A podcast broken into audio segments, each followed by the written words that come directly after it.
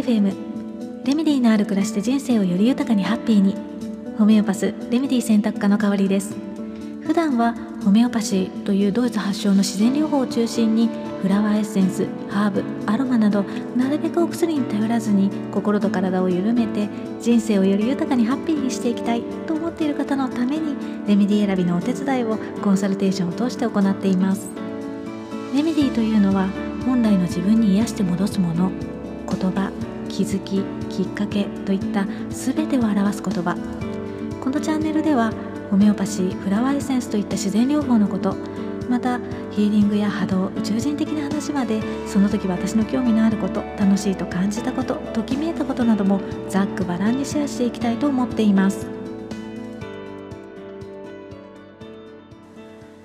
さて今日は旧暦で大雪と書いて大切ですねあの旧暦のね暦上では大雪が降ってまあ、本格的なね冬の始まる頃ということなんですが、まあ、東京はね結構あの比較的ね暖かい日が続いていたので、まあ、そんな感じがねあまりしないんですけれども、まあ、やっとね少し、まあ、冬らしいね寒さになってきたかなっていうふうに思うので、ま、いよいよね本格的な冬が始まるのかなっていう感じもしますよね。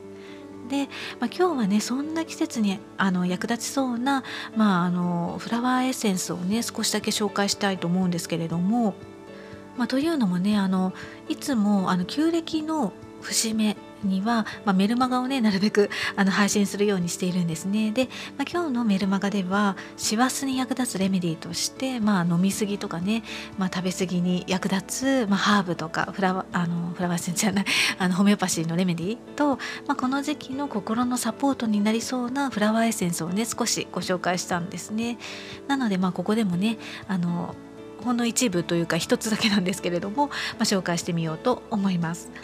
ま、やっぱりねこの年末になってくると人生そのものにね疲れを感じる方も多くなってねこう人身事故とかもね本当に多くなるなっていうふうに感じますよね。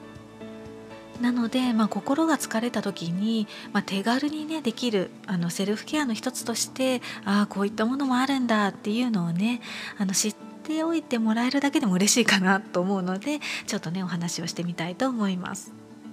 まあ、もちろんねあの今日ご紹介するフラワーエッセンスとか、まあ、そういったものよりもねあの例えば心から信頼して話ができる友達だったりとかあとはジャッジしないで話を聞いてくれる人にね話を聞いてもらうっていうだけでもあの全然ね心が軽くなるっていうふうに思うんですけれども、まあ、そういった方がねあの周りにいないとかあとは相談したくないっていう時には、まあ、植物のねエネルギーを借りてみるっていうのも、まあ、一つの手かなっていうふうに思います。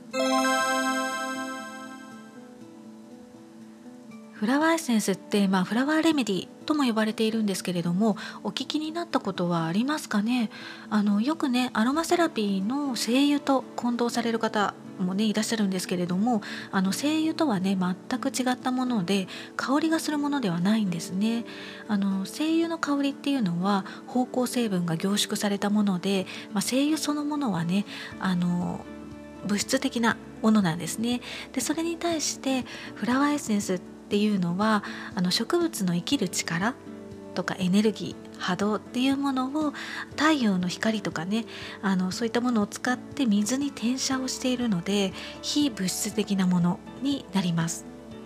なので、まあ、特別なね近畿事項もなくてあの妊婦さんからお年寄りまで主にね感情のサポートとして安心して使うことができるレメディーです。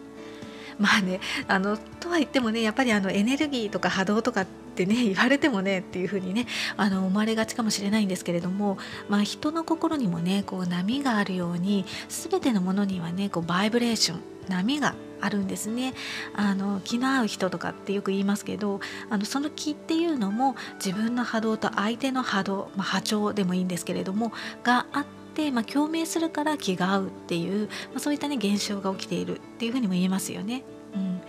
であのまあねちょっと話を戻すと、まあ、世界中でねフラワーエッセンスって本当にねもう何万というあの数が作られていて、まあ、それぞれのね国の土地と、まあ、植物の持つエネルギーとかあのその作り手さんのねエネルギーの特徴によってそのエッセンスの持つ波動っていうものをね変わってくるんですけれどもあのその中からね今の自分の波動とかエネルギーに合うものを使ってみるっていうのがあの、まあ、選ぶ上でのねポイントになります。うんまあ、とってもねあの繊細なものなんですけれども、まあ、私は主にねイギリスとスコットランドのエッセンスとかあとはオーストラリアのねあのエッセンスを好んでセッションでは提案することが多いですね。うんまあ、本当にねあの好きなものを あの試してみたらいいとは思うんですけれども知らないとねいっぱいありすぎて迷ってしまうと思うので、まあ、今日はね一つだけあのこの時期に知っておいていただきたいエッセンスをご紹介したいと思います。チェリスエルエッセンスって呼ばれているあのメーカーのものなんですけれども、まあ、概要欄にねリンクを貼っておくので興味のある方はね確認をしてみてあのくださいね。あのイギリスのね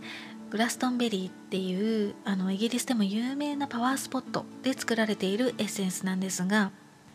中でもアップルブロッサムっていうねあのリンゴの花から作られているエッセンスは本当にね頑張り屋さんにぴったりのエッセンスなんですね。あの自分の限界を超えても頑張ろうとしていたりとかあとはどれだけやっても自分を責めたりとか、まあ、自分をね否定してしまいがちになっているっていうような時に、まあ、適度にね力を抜いて仕事をしたりとかあとは自分を大切にするっていうことを覚えるサポートになるエッセンスになります。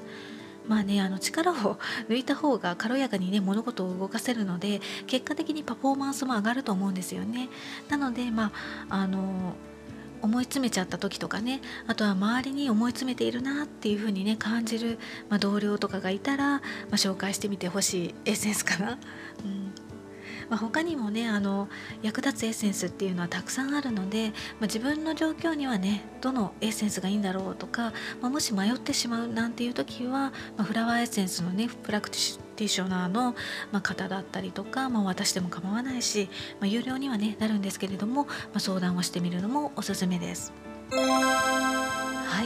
今日は大雪と書いて大切という暦のね切り替わりの日で、まあ、年末に向けてね結構心のもつれもあの出やすくなる時でもあるのでそんなね心のお疲れに役立ちそうなフラワーエッセンスを一つだけご紹介をしてみました。いかがでしたでしょうか？今日も最後までお聴きいただきましてありがとうございました。この配信が誰かのちょっとした気づきレメディーになりますように。メルマガやブログではレメディのある暮らしのヒントをお届けしています。より具体的なレメディの紹介もしていますのでご興味のある方は覗いてみてくださいね。また皆様からのレターも受け付けています。この番組に関するご感想はもちろんホメオパシーやフラワーエッセンスのレメディを使ってみた体験談やこんなことにもレメディは使えるの？とかねそういったご質問など、まあ、こんな話をしてほしいなということでも構いませんのでお声を聞かせていただけたらとっても嬉しいです。それではまた。